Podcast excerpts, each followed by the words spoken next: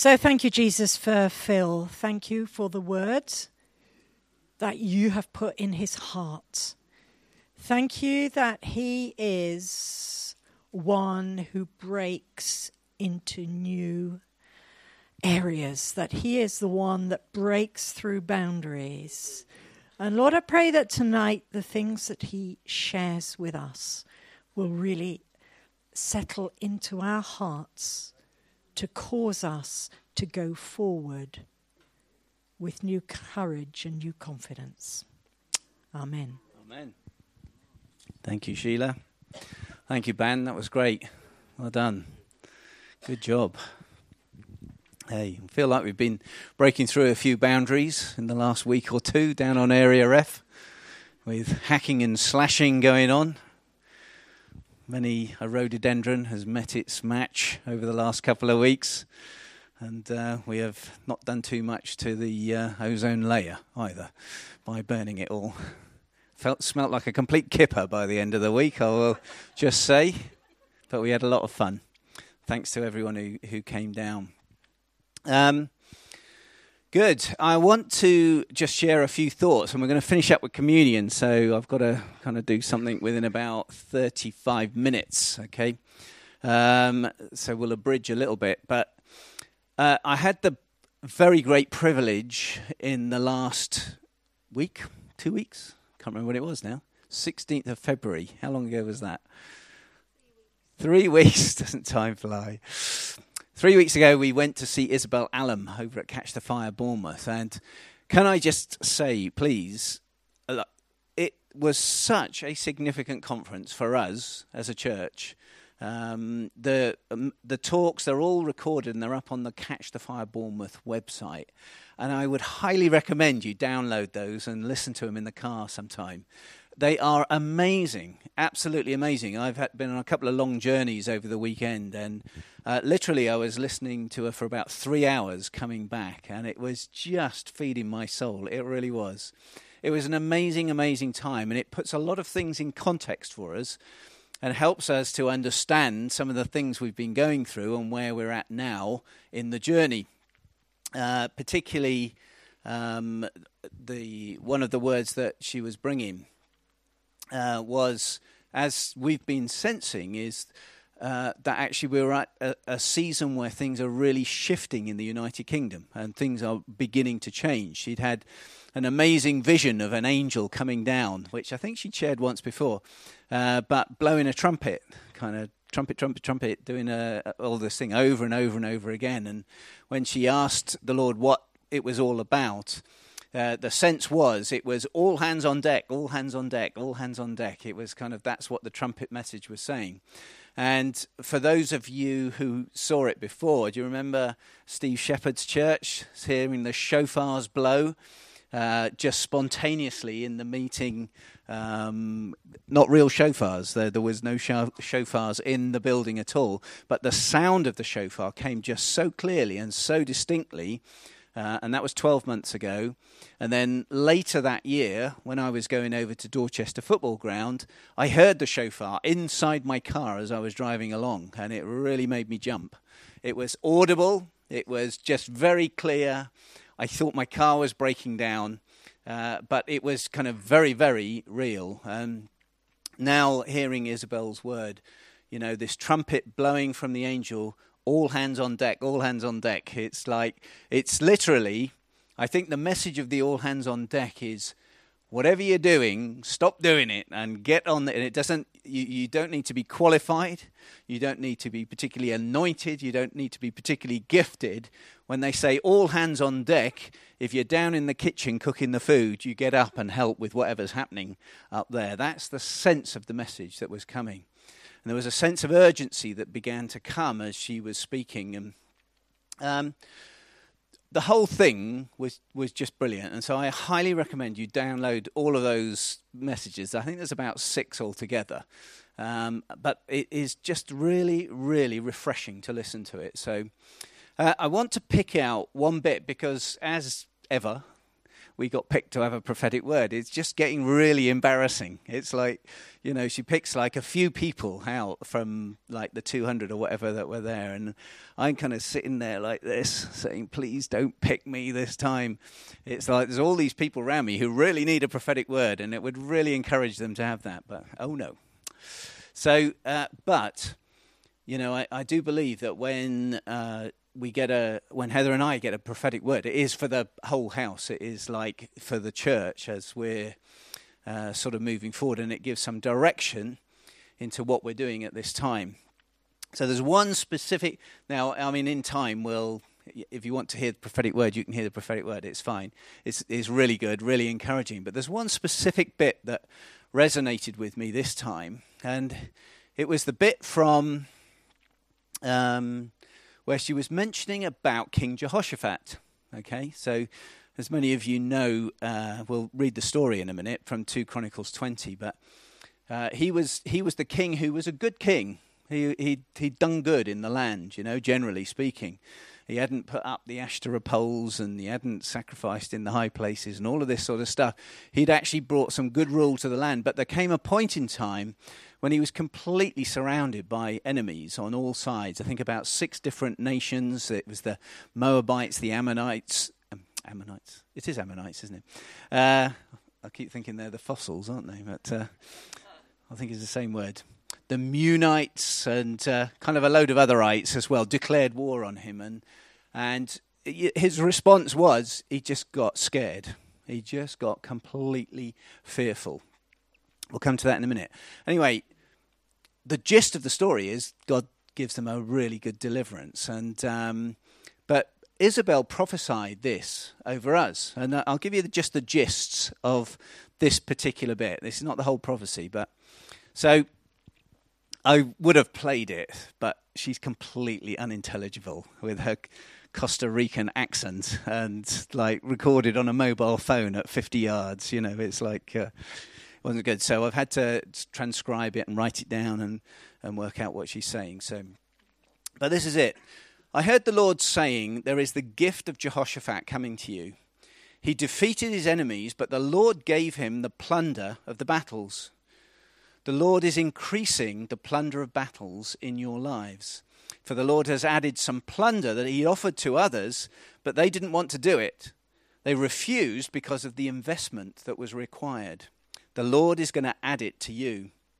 God is turning you and your house and your ministry and your church into a plunder place. Plunder birds. Oh, yeah, come on. Turning you into a plunder place or a house of plunder. The plunderers in the kingdom. And you will collect the spoils for God, is going to give you a strategy for the spoils of battle. I heard the Lord saying that the same as he did for Jehoshaphat, he is going to do with you. The fame of your God is going to spread throughout the land, and many are going to know what God has done for you. Okay, that's a good word right there, isn't it? We'll, we'll take it. But I, I started looking at this plunder thing. It kind of, something resonated in me. I quite liked it. It kind of sounds vaguely piratey, doesn't it? Sort of, ha, plunder and all of this sort of stuff. But it it sort of struck me that there was there was something in it, and and and what are we plundering? If we're going to be known as a house of plunder, a plunder place, that what what is it that we're plundering? And I began to sort of think about this and meditate on it, and and it it can only be the enemy, can't it? And you know what has the enemy got to lose? Well, we'll look into that. So let me just read a bit of this story out. 2 Chronicles 20, if you want to follow along with it. Uh, I haven't got it on the screen. Sorry, I was driving back from Cambridge today and ran out of time to actually get any scriptures up, so I apologise for that. But 2 Chronicles 20. After, that, after this, the armies of the Moabites, the Ammonites, and some of the Meunites declared war on Jehoshaphat. Messengers came and told Jehoshaphat, a vast army from Edom is marching against you from beyond the Dead Sea.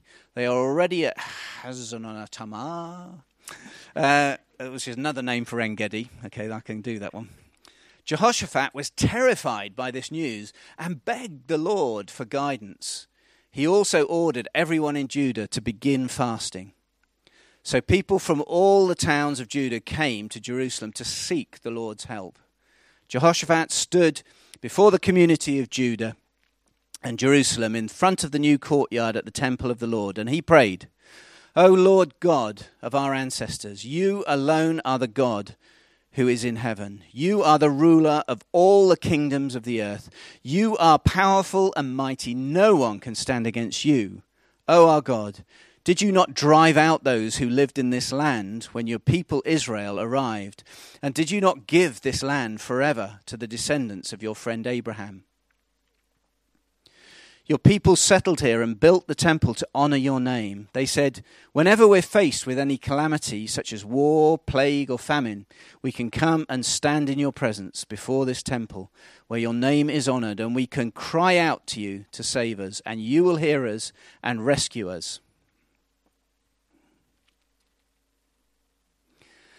And now see that the armies of Ammon, Moab, Mount Seir are, are doing you would not let our ancestors invade those nations when Israel left Egypt.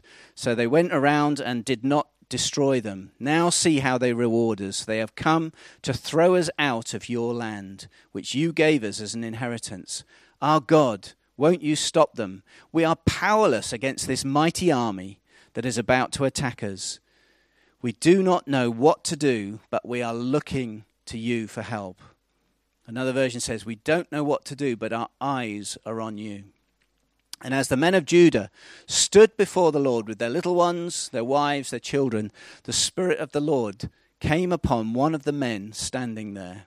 His name was Jahaziel, son of Zechariah, son of Benaiah, son of Jeiel, son of Mattaniah, a Levite who was a descendant of Asaph. And he said, Listen, all you people of Judah and Jerusalem, listen, King Jehoshaphat. This is what the Lord says Don't be afraid. Don't be discouraged by this mighty army, for the battle is not yours, but God's. Tomorrow, march out against them. You will find them coming up through the ascent of Ziz, at the end of the valley that opens into the wilderness of Jeruel. But you will not even need to fight. Take your positions, then stand still and watch the Lord's victory. He is with you, O people of Judah and Jerusalem. Do not be afraid or discouraged. Go out against them tomorrow, for the Lord is with you. Then King Jehoshaphat bowed low with his face to the ground, and all the people of Judah and Jerusalem did the same, worshipping the Lord. Then the Levites from the clans of Kohath and Korah stood to praise the Lord, the God of Israel, with a very loud shout. And early the next morning, the army of Judah went out into the wilderness of Tekoa. On the way, Jehoshaphat stopped and said, Listen to me, all you people of Judah and Jerusalem. Believe in the Lord your God, and you will be able to stand firm. Believe in his prophets, and you will succeed. After consulting the people, the king appointed singers to walk ahead of the army, singing to the Lord and praising him for his holy splendor. This is what they sang Give thanks to the Lord, his faithful love endures forever. And at the very moment that they began to sing and give praise, the Lord caused, the Lord caused the armies of Ammon, Moab, and Mount Seir to start fighting amongst themselves. Another, another translation says, The Lord set ambushes against the uh, armies of Moab and Ammon and Mount Seir. The armies of Moab and Ammon turned against their allies from Mount Seir and killed every one of them. After they had destroyed the army of Seir, they began attacking each other, so that when the army of Judah arrived at the lookout point in the wilderness, all they saw were dead bodies lying on the ground as far as they could see. Not a single one of the enemy had escaped. King Jehoshaphat and his men went out to gather the plunder. They found vast amounts of equipment, clothing, other valuables, more than they could carry. There was so much plunder that it took them three days to collect it all. On the fourth day, they gathered in the Valley of Blessing, which got its name that day because the people praised and thanked the Lord there. It is still called the Valley of Blessing today. When all the surrounding kingdoms heard that the Lord himself had fought against the enemies of Israel, the fear of God came over them. So Jehoshaphat's kingdom was at peace, for his God had given them rest on every side. So that's a great story, isn't it? It is just like it, it is one of my favourite stories, and uh, of how when you get to a place where you just don't know what to do, when it's completely beyond you, completely beyond your resources, completely beyond your wisdom, completely beyond, your gifting, you say, Lord, we don't know what to do, but our eyes are on you. There is a, there's a place of surrender in that moment, which is pure worship. That is what worship is. It's kind of taking your eyes off yourself and your own ability to do anything and just saying, God, it's you. It's only you. And then completely sort of disarming themselves, sending the musicians, bless you, musicians, out first in front of all the enemy to uh, just go and face this mighty army with swords and shields and, and all of this sort of stuff. And just with a song of praise on the lips, give thanks to the Lord, for he is good, his love endures forever. And just seeing this mighty, mighty deliverance, I think it's, I think it's fantastic. And so, so we've had this as a house over us to be plunderers, like King Jehoshaphat. And, and Isabel said, just as God did for King Jehoshaphat, he is going to do for us. And so I began to think, okay, so what does this look like? What, what is that going to mean? What is that uh, going to uh, look like? And I began to think, what, what is it that, that we're going to do? How are we going to plunder? I mean, a plunder's a, plunder is a noun. You can go and find plunder, can't you, and, and receive it. But to plunder is a much more exciting word, isn't it? It's an active thing. You go and do it. You come and relieve the enemy of his resources. It's when you plunder a kingdom. And I began to think, okay, so what is it that the enemy's got to, to lose? And this is some of the things I feel like he is going to do amongst us. And I think he wants to do it amongst us tonight. Okay? We're going to finish up with uh, communion tonight, and I, I want to, some of these areas I'm going to read out in a minute. I want us to kind of really focus that the enemy wants us to plunder those areas of the kingdom. So, the first one is it's, it's kind of people, isn't it? It's rescuing people. If you plunder an enemy's resources, you might kind of rescue and liberate any captives that are there. So you'll be setting people free. And I think this speaks of salvation. And I think in this coming time, as we begin to plunder the, the uh, enemy's kingdom, one of the things we're going to do is rescue those that have been in captive. And I think it just speaks of salvation. It speaks of people coming into the kingdom. And the last time we all got together, we, we, we did this hypothetical thing that I mentioned. And I, remember me telling the story about Carlos Anacondia in Argentina when he went out and began preaching the gospel on the streets of Buenos Aires. And I think on the first night saw 10,000 people get saved.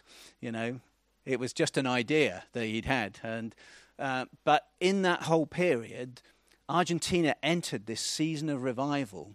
And uh, it was Ed Silvoso that said the average size of a congregation went from 50 to 2,000 overnight Do you remember me saying this? No, that's all right.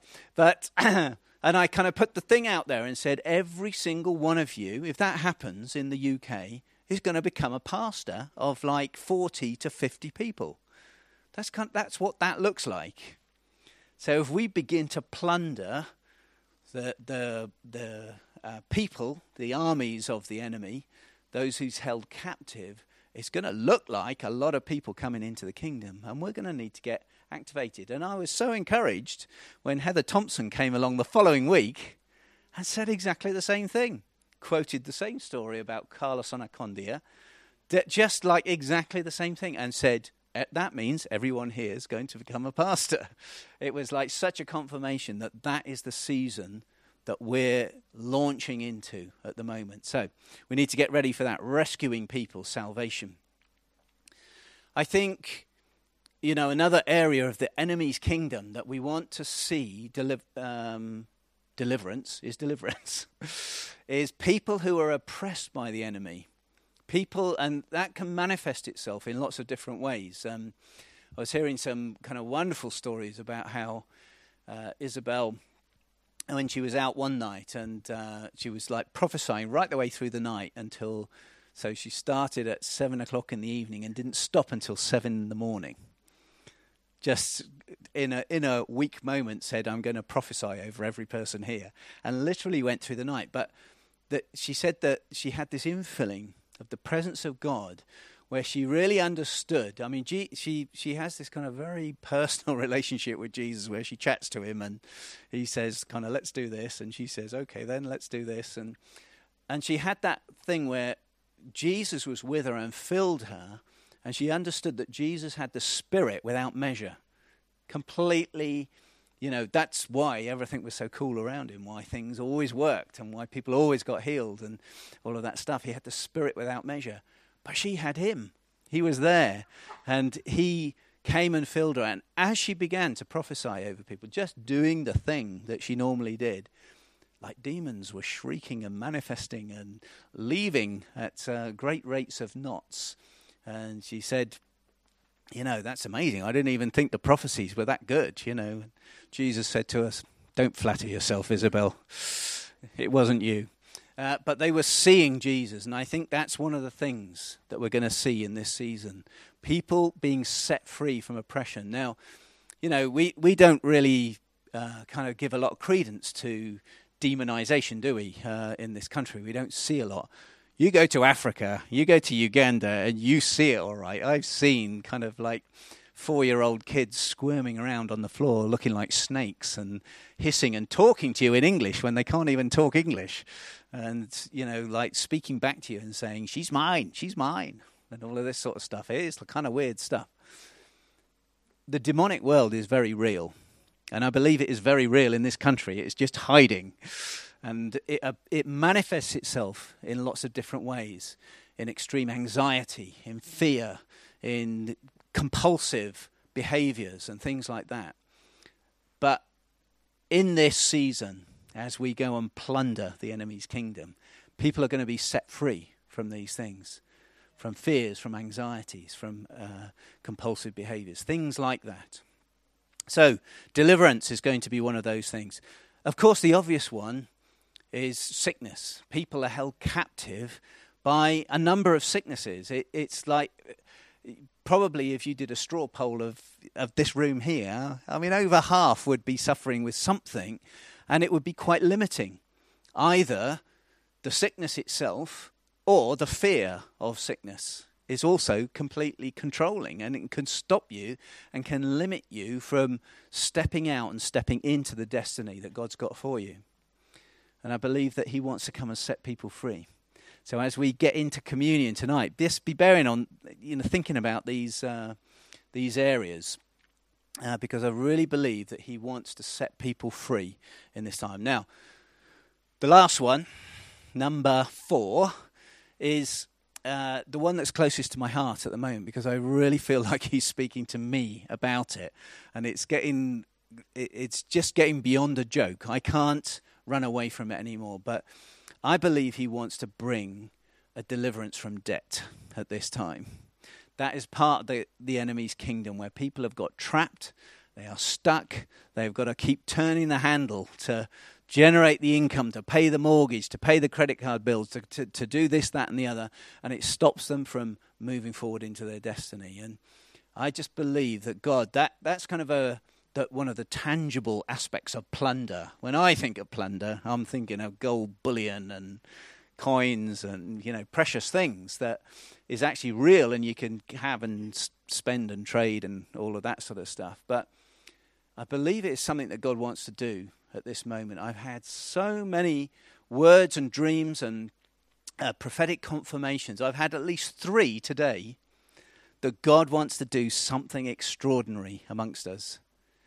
I really believe he wants to do something incredibly extraordinary. And I think w- these things are happening, they are breaking out amongst us. And you can receive them. You can receive some of these things. All you've got to do is activate your spirit in order to step into it and receive it because all the promises of God are inherited through faith and through patience. But you've got to have that faith, that active expectation that God actually really wants to do something for you. And I've, I've just had so many confirmations in over this, even over this weekend. Honestly, I know He wants to do something in this realm. He wants to release finances into the kingdom. And it's going to be a very, very exciting time.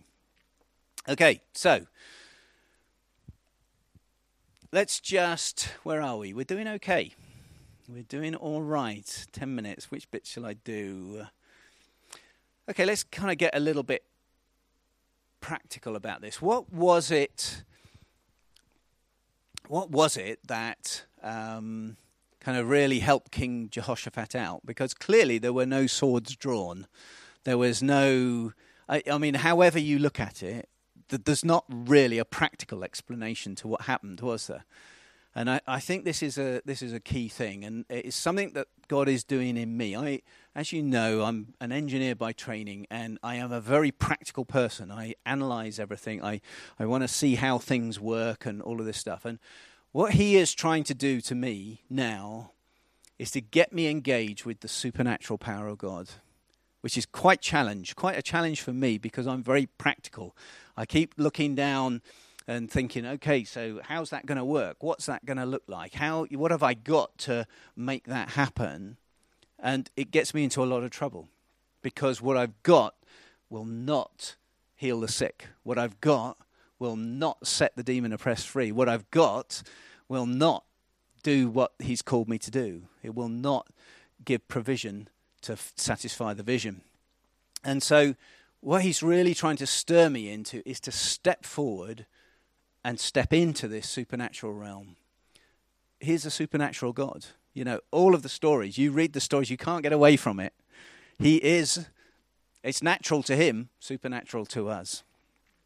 Okay, so what was it then that happened in, in King Jehoshaphat's day then when they stepped out on that, on that uh, battlefield? Well, I think what it comes down to is the presence of God. You know, when they went out and they sent the worshippers out there and they did their thing, they did. Do you remember Bryony teaching on the great Hallel? That's that, that kind of praise, that declaration that's almost warfare like. It's, you know, give thanks to the Lord for he is good. His love endures forever. And it, you see it repeated on a number of times throughout the Bible. And, and another one um, is, um, where was it? It was with Solomon, wasn't it? I'm just looking for the scripture. Oh yeah, 2, 2 Chronicles 5:13. Indeed it came to pass when the trumpeters and the singers were as one to make one sound to be heard in praising and thanking the Lord. And when they lifted their voice with the trumpets and the cymbals and the instruments of music and praised the Lord, saying, For he is good, his, his mercy endures forever, the house, the house of the Lord, was filled with a cloud, so that the priest could not continue ministering because of the cloud, for the glory of the Lord had filled um, the house of God. You know, that's the great Hallel again. And whenever it is declared, and wherever it is declared in unity and togetherness and honor and kind of all of these things that we've been talking about for the last sort of five years or so, stuff happens. The presence of God shows up. And when the presence of God shows up, stuff happens. Okay? Now, what does what does that look like? Because uh, you know, I've I've battled with that a little bit. The presence of God showing up. Because hang on a minute, isn't God always here? His presence is here. You know, we um, Matthew twenty eight says. Uh, be sure of this I am with you always, even to the end of the age. Hebrews 13:4 I will never leave you nor forsake you. Uh, Ephesians 1:14 we receive the Holy Spirit as a down payment when you believe and you're marked in him with the seal, the promised Holy Spirit, who is a deposit guaranteeing our inheritance until redemption of those who are God's possession. So when we become a Christian, the Holy Spirit comes and lives within us. That's part of the sign, that is part of being born again. Uh, we become a new creation at that point. Our spirit is born again. And from that moment on, He is with you. He is always with you. And it is fantastic It doesn't matter what condition you're in, it doesn't matter how bad you've been, it doesn't matter what you've seen, what you've experienced. He is always with you. Because the Bible says he will never leave you or forsake you. He will never do it. So he can't do it. He can't break his promise. And the blood of Jesus makes us clean and acceptable and justified before him so that when he looks on us, he doesn't see our kind of sinful nature that has failed again and done the same thing as we've done a thousand times or whatever. He actually sees his beloved Son. He sees us clothed with Christ in complete uh, purity. That's what he sees. And he is always delighted to see us, and he's, that's why we can boldly approach that throne of grace by the blood of Jesus. It's fantastic. It's, it's really extraordinary. It is extreme. So his presence is always with us. But I believe there is something else. There is something else. That's kind of like the internal presence. So he comes and he is given to us as a seal, and he is with us, and he can speak to us, and our ears are open to him. But there is also something else.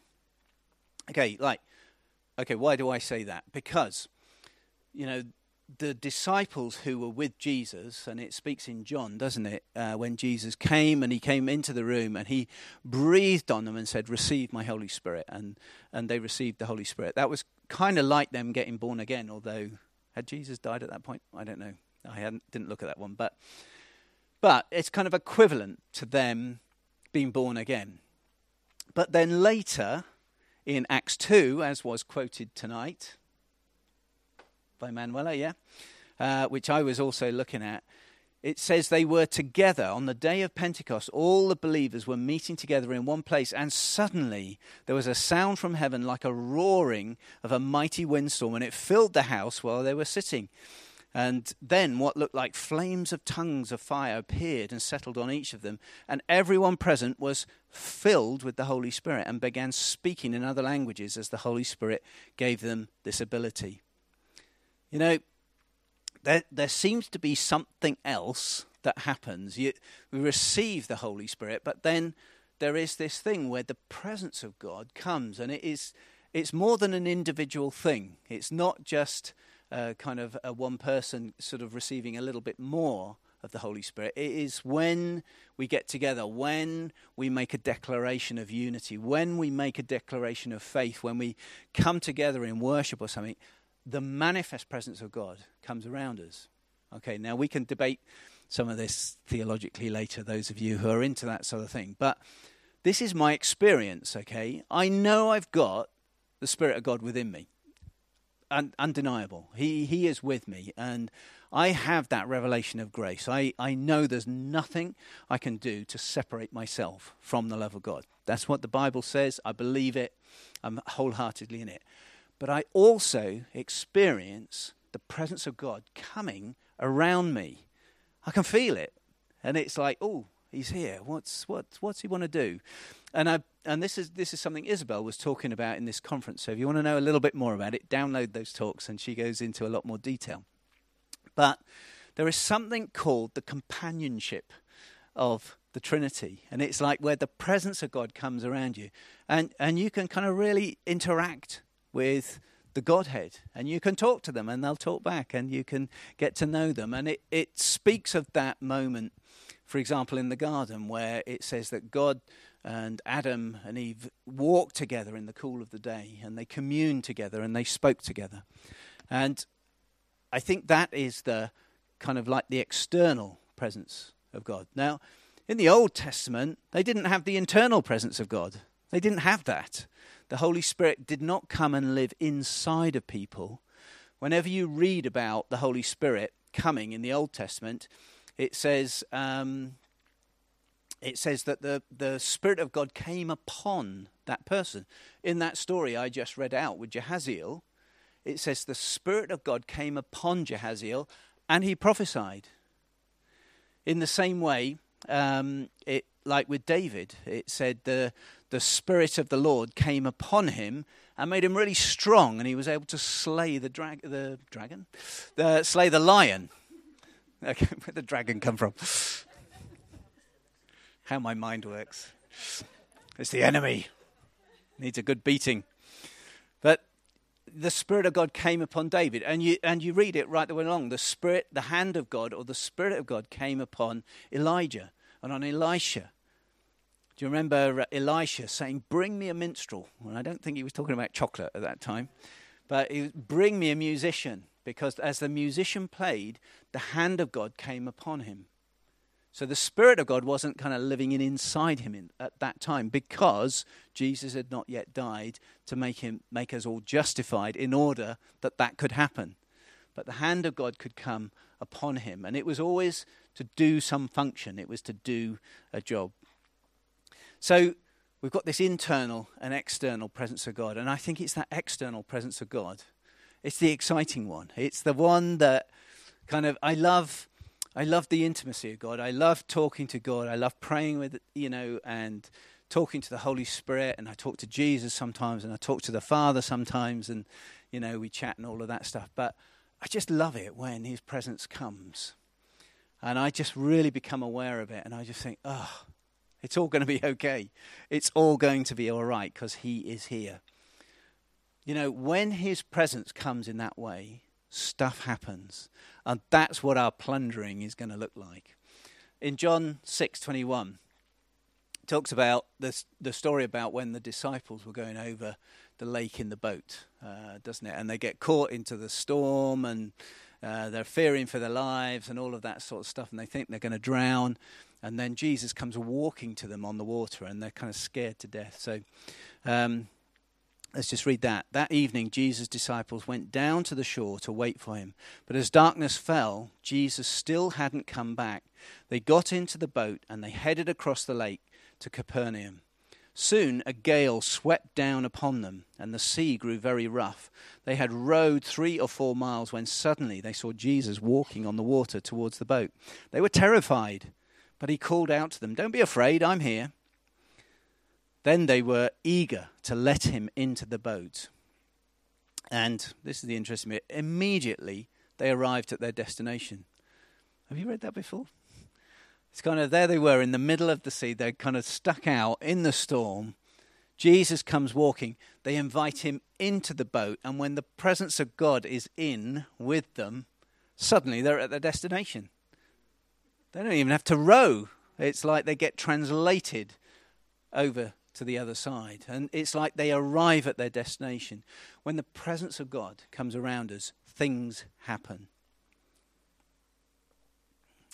What else have we got? There was another great example, wasn't there? 2 Samuel 6:10 where the ark of the Lord was left in Obed-Edom's house, wasn't it? And it says the ark of the Lord remained in Obed-Edom's house for 3 months and the Lord blessed Obed-Edom and his entire household. When the presence of God was in the place in that time, there was this blessing that got attracted and fell upon them. The priests, as they're going across the uh, River Jordan, they carried the Ark of the Covenant on their shoulders, stepped into the water, and the water parts. The presence of God, as He goes with us, begins to just do the thing that you're supposed to be, be doing. It kind of equips you and, and enables you to do it.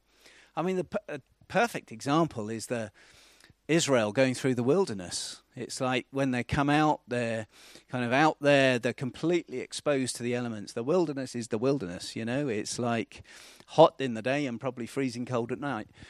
But the presence of God goes with them as a pillar of cloud during the day and as a pillar of fire at night.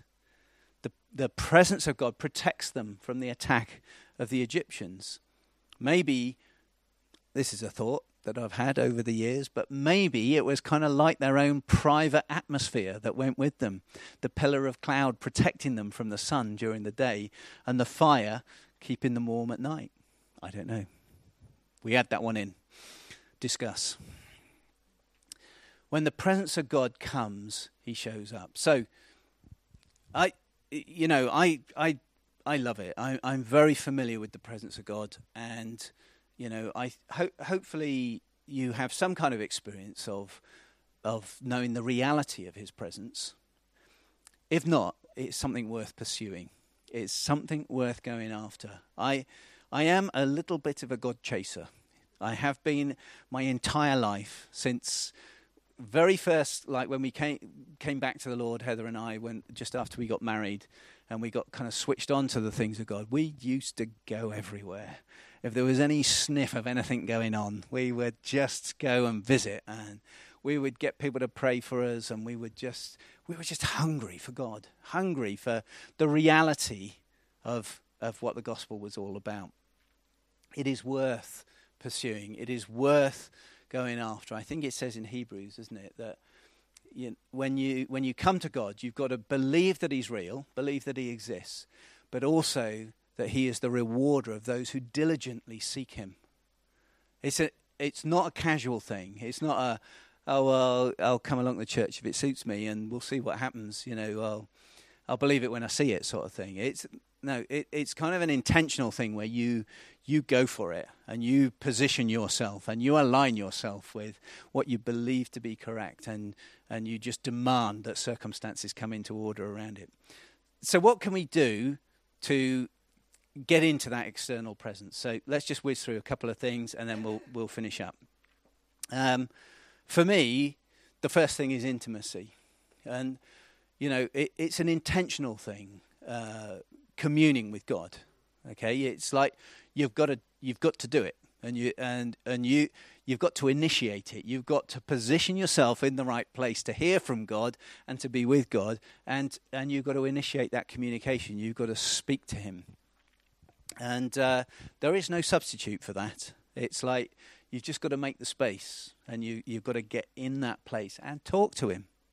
Isabel was saying, I was really surprised to hear. She said, you know, I, I decided that this was the right course of action to be intimate with God. And I just started talking to him. And I would never heard anything back, she said, ever.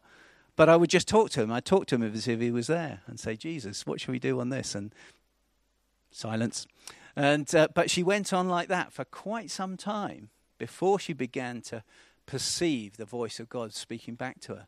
And you hear her now, and she's just an amazing prophetic lady uh, who gets incredibly you know, revealed words and everything. But she went through the same thing. She had to be intentional about it as she was really opening herself up to uh, commune with the Trinity. Testimony just makes his presence come. You know, you may get bored with the structure of doing good news and stuff, but actually, testimonies, they just make the presence of God come. They really do. The, the clue is in the Ark of the Testimony. You know, it's the, it's there. The presence used to hover over the Ark of the Testimony. That's where the tablets were. That's where the rod that budded, Aaron's rod that budded, and that's where the uh, manna was kept. It was a testimony of what God had done. And as we begin to redeclare those things that God has done, His presence comes again. It, it's it's just what happened, and we actually use that that presence coming uh, because in Revelation it says they overcame the enemy by the word of their testimony and by the blood of the Lamb. So the testimony is powerful. Worship, praise, and thanksgiving. We, you know, we've we've seen that with the great Hallel and everything. But that Psalm 100, where it says, "Enter His gates with thanksgiving and His courts with praise," it's it's it's it's just kind of my experience. It's uh, it may be just preconditioning, but when I worship God on a Tuesday morning, just I'm aware of His presence straight away. It's I just get into that place, uh, whether it's doing something to me or to Him. I, I don't understand the mechanics of it, but it just does. When I worship God, He comes. Boldness is a is a is a key. It's boldness and courage. You know, we we have got to step out I think, you know, if there's anything in you that says, well, I'll, I'll just kind of sit this one out, I, uh, you're probably going to stay in that place. You're probably not going to break into it needs just a little bit of tenacity. I am a very cautious person. I, I used to be incredibly shy and embarrassed and would not want to do anything to stand out at all. You know, I had to overcome that. I had to overcome that. I had to put myself in the place where I thought, no, um, I, I want this badly. I, re- I want the real thing. I don't want to be just going through the motions week after week and going through it. I want to commune with God. I want to be in His presence. I want to receive whatever there is. And so I had to go to these places. I had to go up and get prayed for. I had to position myself. It needs a certain amount of boldness. When you step out and give a prophetic word to someone on the street, that boldness seems to activate the presence of God coming so that a miracle can happen. But it takes the boldness in the first place. If you're sitting waiting for the presence to come so that you can do it, it's probably the wrong way round. You need the courage, you need the boldness to go. Unity is a great one. I read that one out um, from Chronicles when, and I love that the the whole thing of that thing where they um, they were as one to make one sound I, I love that. I think it's great. And and again in uh, Acts two, where they were all together in one place in one accord, and suddenly there was a sound. Okay, so that's all cool. Um, Psalm one three nine says, "How pleasant." Pleasant it is when the brothers dwell together in unity. It's like the anointing oil f- running down Aaron's beard. There, the Lord commands a blessing, life forevermore coming together and unity and corporate worship and praise is important. Don't I, am kind of not big on the dismantling of church and stuff because it is right for believers to come together and to be singing the same thing at the same time. It's, it's an expression of unity. It's a, an expression of togetherness. You you can encounter the presence of God in your car or in your bedroom or or at home or whatever. But there is something when believers come together and just face in the same direction and you know declare the same thing or sing the same song.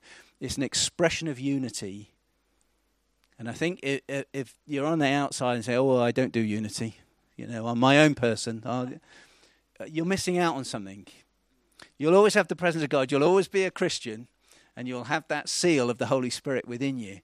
But align yourself, position yourself for more. You've got to come with hunger, faith, and expectation, believing that God is the rewarder of those that diligently seek Him. You've got to believe it. You've got to believe that He wants to. And I added on just at the end, not my favorite, but actually fasting is a biblical thing as well. And sometimes God calls you into it. I'm a firm believer in feasting and fasting. Been feasting at the moment, as perhaps you can tell, but maybe the Lord will bring us into a season of fasting where we just humble ourselves before Him and say, Look, this is really important to me. I want to align myself with you and to go for it. And, you know, clearly, you remember when the disciples were trying to cast out the demon of the, of the child and who kept throwing himself in the fire? And uh, Jesus came down and they couldn't do it. Uh, and Jesus said, Oh, bring the child here and cast it out straight away. And he said, This kind only comes out by prayer and fasting enigmatic little expression, but I guess what he'd been doing is fasting and just being together with God, communing with Him, and the anointing increases in those in those moments. Uh, there is something to it. Okay, um, so we're going to move into a time of communion now, and Sheila's going to take over. But let me just remind you of those um, those areas. So uh, salvation's obviously one of them. I'm not sure there's anyone who's not a Christian here tonight, but if you were not, this would be a golden opportunity to do it. Um, deliverance from oppression. You know, those things I was talking about fear, anxiety, uh, compulsive behavior, whatever. Uh, now, we're not asking for like confessions and all of this stuff, but as you're taking communion, believe that the blood of Jesus was shed specifically to break the power of those things that have been oppressing you. That, that's, what, that's what we're looking for tonight. And yes, you can, you can get someone to bless you and pray for you. So, deliverance from oppression. Um, setting people free from the, from the chains of sickness, healing.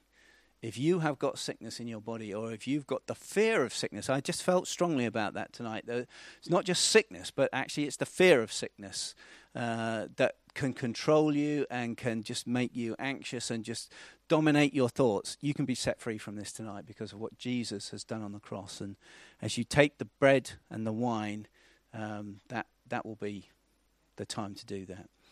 And breaking the bonds of debt and lack.